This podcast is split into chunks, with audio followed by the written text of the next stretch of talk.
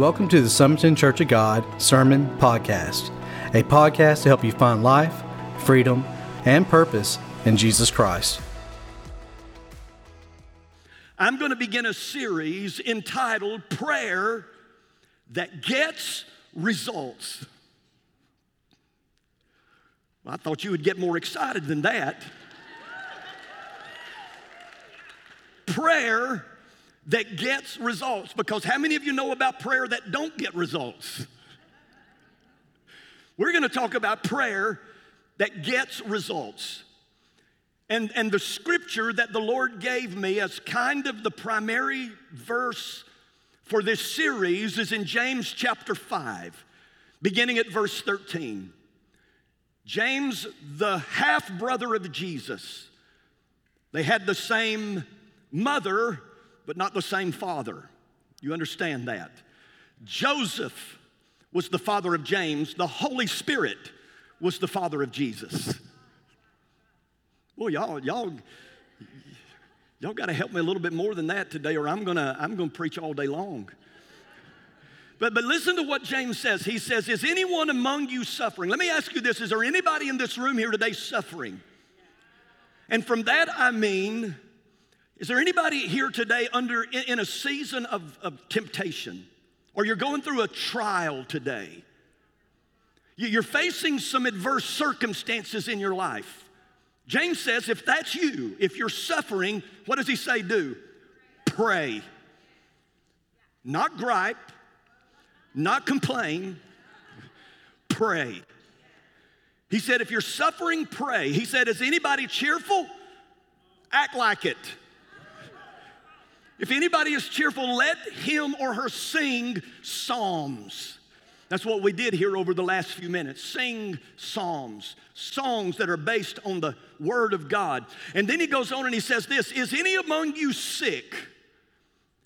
And he's talking here primarily about physical sickness and ailments. And there's a lot of people who are watching us this morning by live stream who cannot be here because they're sick in their body. And some of you, in spite of your sickness, you didn't feel like coming today, but you came anyway. Oh, God has something miraculous that He's going to do in your life before you leave here this morning. But he said, Is any among you sick? Let him call or her call for the elders of the church and let them do what? Let them pray. So he says, If you're suffering, pray. If you're sick, do what? Pray. He said, Pray over them, anointing them with oil in the name of the Lord. For some of you that did not think it was scriptural for us to actually lay hands on people and anoint them with oil, here is scripture as evidence that it is biblical to lay hands on people and anoint them with oil in the name of the Lord. And then he goes on and he says this He said, And the prayer of faith, that's what I'm to talk to you about today. I'm going to talk to you today about the prayer of faith because the prayer of faith is a prayer that gets results. And he said that the prayer of faith will do what? It will save the sick, and the Lord will raise him or raise her up. And if he has committed sins, he will be forgiven. Notice the prayer of faith is effective. The prayer of faith gets results. And then he goes on and he says, Confess your trespasses to one another and pray for one another. Now we're talking about disagreements. Now we're talking about grudges in the body of Christ. Now we're talking about hurts in the body of Christ. And he said, if you're hurting today, if you've been offended by somebody, what do you need to do? Pray. I think what he's saying is that prayer is the solution for whatever it is that you are going through in your life today. Whatever you are facing, he said, confess your trespasses to one another and pray for one another that you may be healed. That I love this. This is one of my favorite sentences in the Bible. The effective, fervent prayer of a righteous man avails much. The person who's living right the person who is walking in the paths of righteousness pray prayers that get results. We're going to talk more about that next week. And then he goes on and he says this Elijah. Everybody say Elijah. Elijah was a man with a nature like ours. He was a human being just like us. And he prayed earnestly that it would not rain. And it did not rain on the land for three years and six months. We need somebody that can pray that it won't rain for three days. three years and six months, it didn't rain. But then notice what happened. He prayed again, and the heaven gave rain, and the earth produced its fruit. Prayer that gets results. And today we're going to talk about the prayer of faith. And, and let me just go ahead and give you my points right up front today. Now, I normally take you into the scripture and we look at the scripture and find our points, and then I share with you what the points are from the scripture. And that's what you always do. You always start with the Word of God. You don't ever just get yourself a thought or a point and then try to go to the scripture to prove your thought or your point. You get your point from the Word of God. But, but today I want to begin by giving you the points that we're going to look at in this message today on the prayer of faith, and that is this faith that acts and asks and endures gets answered. Let, let me say that again. Faith that asks or acts and asks and endures gets answered. Let, let, let's break it down a little more clearly. Faith that acts, that is, faith that goes to the Lord. If you have a problem, if you're in a, in a tough situation today, faith acts. Faith goes to the Lord with problems. Faith goes to the Lord in time of need. But not only does faith act, Faith also asks. It doesn't just come before the Lord, it kneels before the Lord in humility. And then also, faith endures. That is, it stays before the Lord. We talked about it, or we sang about it a few moments ago. Stand forever.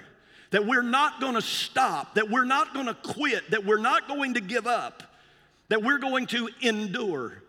And faith that acts and asks and endures does what? It gets answered. Maybe not immediately, maybe not the way we thought it was going to get answered. But God will, in His way and in His time, God will answer. Now, every miracle, especially the miracles of the New Testament, every miracle that you go back and look at, you're going to find these things. But we're going to go to Mark chapter 5. Mark chapter 5, because in Mark chapter 5, we're going to see the story of two people. Now, listen to me a true story. Very, very true. Very, very real. Two people, one a man by the name of Jairus, and another a woman who is anonymous, who has an incurable blood disease. So you've got, you've got Jairus, who is the ruler of the synagogue, who is a very prominent, influential member of society. And then you've got this woman who is an anonymous nobody. But both of them come to Jesus with their needs, and both of them leave his presence with a miracle. And it's interesting that we're going to look here in Mark chapter 5, and we're going to see that one of these person's stories interrupts the other person's story, but there's even a purpose in that interruption that we're going to see this morning. So let's look at Mark chapter 5, beginning at verse 21. It says that Jesus got into the boat again and went back to the other side of the lake. Now, let me tell you what he's just done. He has just delivered a demoniac, a demon possessed man who had thousands of demons in him. And you would think that the people would be appreciative that Jesus has done such a miracle in this man's life. But because of the way that things went down, they get angry at Jesus and they begin to implore Jesus, please leave. And so Jesus gets on the boat and goes to the other side of the Sea of Galilee.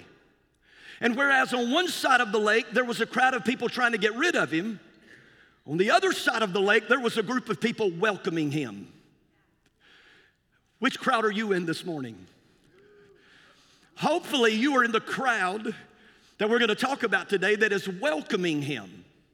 And it says he got into the boat again and went back to the other side of the lake where a large, everybody say large, a large crowd gathered around him on the shore. And then it says that the leader of the local synagogue, whose name was Jairus, arrived. So here comes this this leader of the synagogue, and, and let me tell you what, what his responsibility was. His responsibility was to make sure that the house of God was taken care of. You know, that every time somebody came in with COVID, somebody came in behind them and sanitized everything, got it ready for the next crowd that was going to come in. That was his responsibility. It was also his responsibility to put together the order of service and to make sure that everything flowed in an orderly fashion during the service.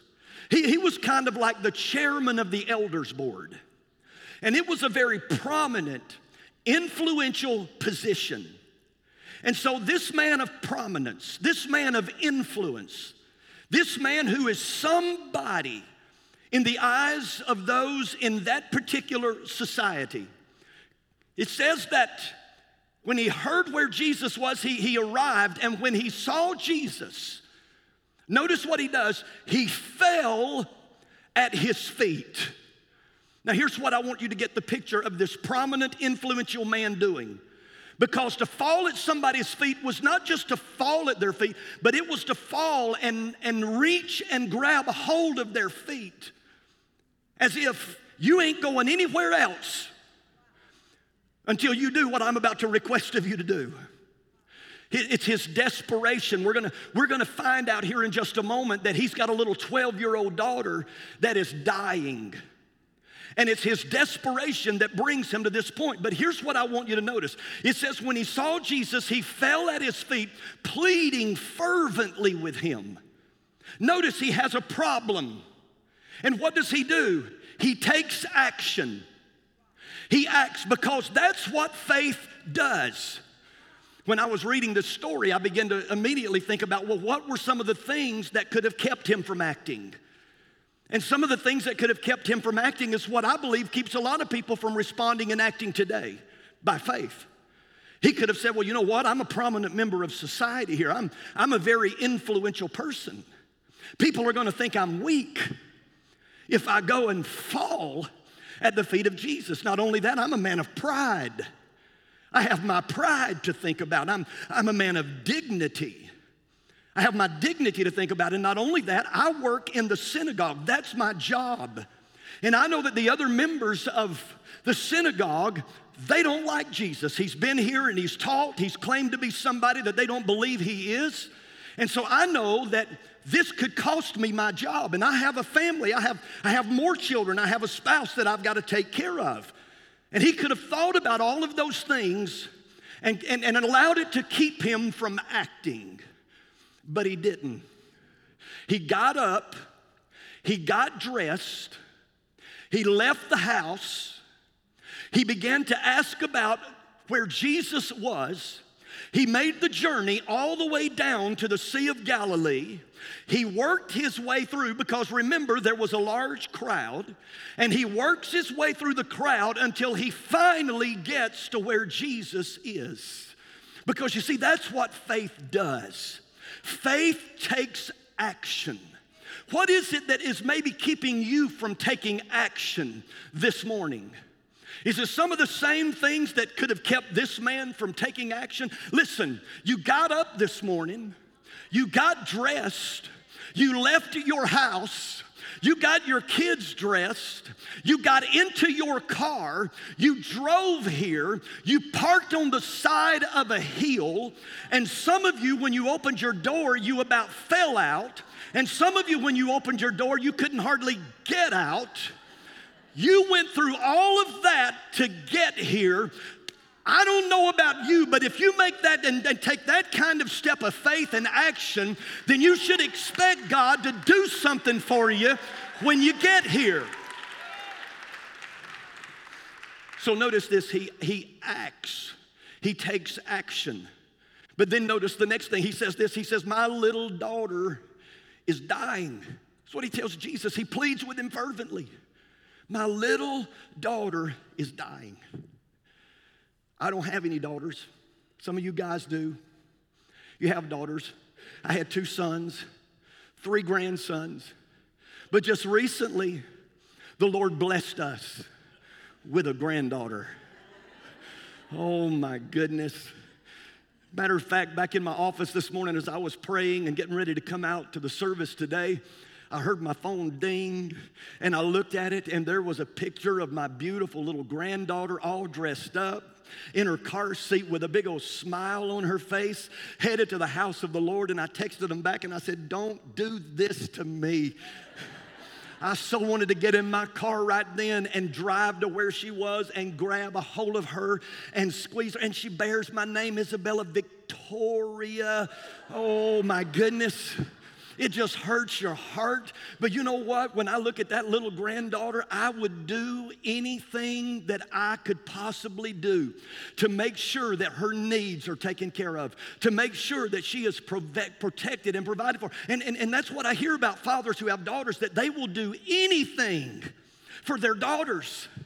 And this man comes to Jesus out of his desperation for his daughter. He said, My, my little daughter, she's, we're going to find out, was 12 years old. Said, My little daughter is dying. Please come and lay your hands on her, heal her so she can live. Not only does he act, but now he's asking in faith because that's what faith does. Faith acts and faith asks. James even says it in another place. He said, We have not. Why? Because we ask not. Jesus said, Ask and you shall receive. Seek and you shall find. Knock and the door will be opened unto you. For whoever asks receives, and whoever seeks finds, and whoever knocks, and that word knocks means I'm not gonna quit. I'm gonna keep on. I'm gonna endure. I'm gonna overcome. I'm gonna stay here as long as I have to stay here until I get an answer. And that's where he is. He's asking.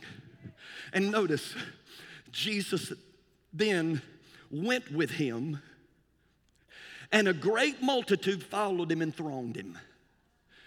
So, Jesus, with Jairus and his disciples, and this great crowd of people, they start heading toward Jairus' house. But then comes the interruption. Now, a certain woman had a flow of blood for 12 years and had suffered many things from many physicians. She had spent all that she had and was no better, but rather she grew worse. Now, don't you think Jairus is thinking, hey, whoa, wait a minute. I got here first. I acted first. I asked first. Honey, I know you got a problem. I know you've had it 12 years. I know you're desperate. Get in line. Wait your turn. But notice how desperate this woman is. 12 years she had a flow of blood. She had suffered many things from many physicians. She had gone to so many different doctors, and they would give her all of these crazy remedies. Things like, well, what you need to do is you need to carry the ashes of an ostrich egg. And if it's summertime, you need to carry it in a linen rag. And if it's wintertime, you have to carry it in a cotton rag. And she did that. She did everything the doctors told her to do. They would tell her things like, well, no, what you've got to do is you've got to take and carry barley corn from the dung of a female white donkey. She tried everything. No matter how crazy, no matter how stupid it seemed, she tried everything. Can you imagine how frustrated she must have been? Can you imagine how disappointed she must have been? that she has up to this point done everything that she knows to do and she spent everything that she had but look at this she was not getting any better instead she was getting worse and then notice what she does when she heard about jesus listen to me Summerton church of god this is why we have got to tell people about jesus because in their time of need, they're to remember you talking to them about Jesus. And they're to remember that conversation and say, Oh, I remember so and so. I remember him. I remember her telling me about this man named Jesus and the power that he has to save and the power that he has to heal and the power that he has to deliver. She heard that from somebody. She heard about Jesus. That's why we have to tell people about Jesus, because there's people who need to hear about Jesus. And when she heard about Jesus, what did she do? She acts. She came behind him in the crowd and touched his garment. She takes action. Now, I also begin to think about her and what, was, what, what are some things that have kept, could have kept her from taking action? She could have said, Well, I'm a nobody. I'm not important enough to take my need to Jesus. She could have said, Well, you know, he's really busy right now helping somebody else. He's, he's on his way to help somebody else, and he's, he's busy right now, and I, I don't want to interrupt him because he, he's so busy. She could have said, Well, what do, I've tried everything. Why do I think one more thing is going to work? And not only that, she could say, I, I, tried everything and I've been frustrated and I've been disappointed, and I just don't want to go out on that limb of faith again and end up disappointed again because I've been disappointed so many times. You see, there's so many things that could have kept her. She could have said, Well, I, I know that according to the law that I'm ceremonially unclean and that I can't just secretly sneak into a crowd, that, that, that, that legally I'm supposed to cry publicly, out loud, unclean, unclean, so that when people see me coming, they can, they can get a far distance away from me so that they don't catch what I have or so that they themselves do not become unclean. There's a number of things that she could have used as reasons or excuses to keep her from coming to Jesus. But you know what? She didn't allow anything to stop her from acting. And neither should we. But she goes to where he is. She, she said, If I can just touch his garment, for she said, If only I may touch his clothes, I shall be made well. This is, this is her asking. She acts. She asks, and then, and then notice it says that immediately, everybody say immediately. Oh, don't you love it when he answers immediately? It ain't happened but just a few times in my life. Most of the time I've had to wait and wait and wait wait and wait and still waiting. But sometimes immediately you see God show up. And immediately the fountain of her blood was dried up, and she felt in her body that she was healed of the affliction. And then do you know what she tries to do? As quietly as she snuck up behind Jesus to touch him, just as quietly, she was trying to leave. When all of a sudden, Jesus says, Who touched my clothes? Now remember, it's a large crowd. There's lots of people touching Jesus. They're all around him. He's bumping into people everywhere. But all of the sudden, he feels a touch. And it was the touch of faith. And he said, Who touched my clothes? But his disciples said to him, and this is what you and I would probably do Come on, Jesus. People everywhere around you. People touching you, they're touching us. Well, what do you mean, who touched me? And Jesus goes on and he looks around to see, look at this, her. He even knew it was a her that touched him. He wasn't looking for a him, he was looking for a her who had done this thing. But the woman, fearing and trembling, knowing what had happened to her, came and fell down before him and told him the whole truth. Lord, I've had this issue of blood for 12 years. God, I've tried everything. I've gone to every doctor. You wouldn't believe the dumb, stupid things that I've done that they've told me to do.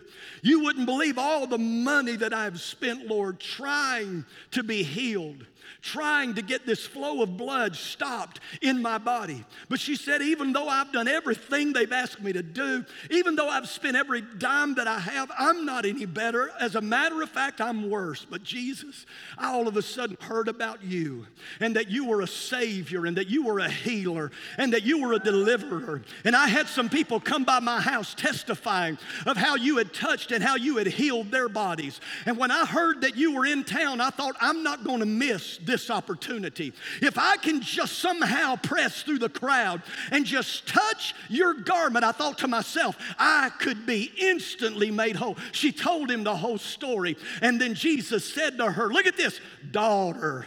Oh my goodness. You, you, you've got to understand something more than just something physical is happening here. Something spiritual is happening in this woman's life. Because some of you would say, well, why would Jesus confront her publicly? Why would Jesus want her to tell her story publicly? Because it's not just what you believe in your heart, you've also got to confess it with your mouth. And she believed it in her heart and she confessed it with her mouth what Jesus had done. And now she goes from being an anonymous nobody to being a daughter of the king. Hallelujah. To being a child of the king. And he looked at her and said, Daughter, your faith. Everybody say faith. He said, Your faith has made you well.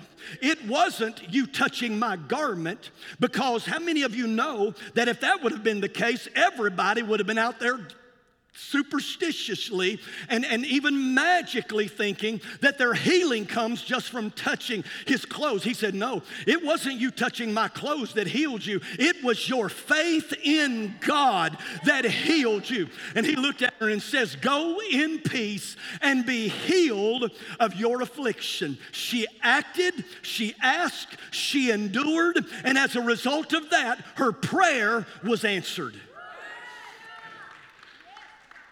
But hold on. Jairus is still hanging. Stay with me here just a few more minutes. And notice what it says. While Jesus was still speaking to this woman, some came from the ruler of the synagogue's house. He said, Jairus or Jairus, your daughter is dead. Why trouble the master any further?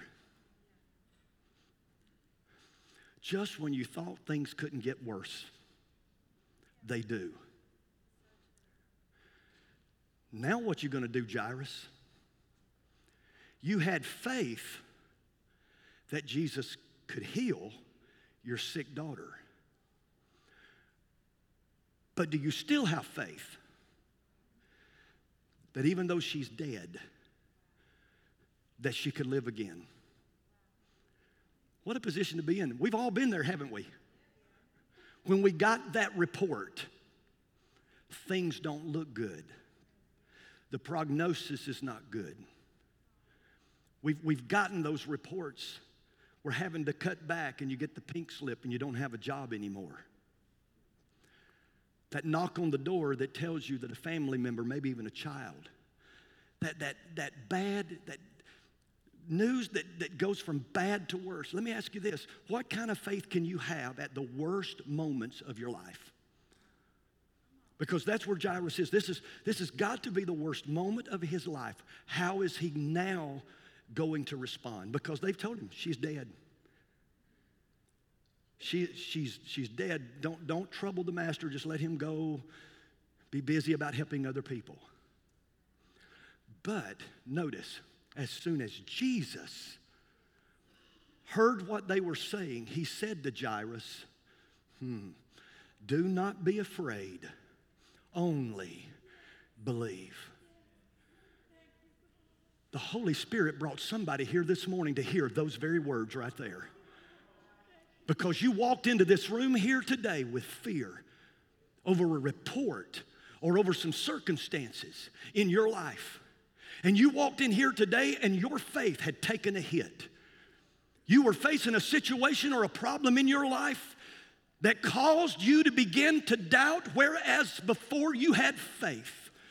But the Holy Spirit, I believe, brought somebody into this room here today to say to you, don't be afraid. Do not fear. I don't care how bad the report was. I don't care how, how, how adverse the circumstances may be. The Lord is still speaking to you here this morning, and He's saying, Do not fear. Keep believing. Keep trusting. Keep having faith in God. Oh, you got to think about Jairus now. And you wonder why, why does this happen? This woman being healed in the process of Jairus trying to get Jesus to his house. What is, what is the purpose of that showing up in this story? It, it presented a delay for Jairus. But do you know what Jesus is going to do? Jesus is going to use that delay to grow Jairus.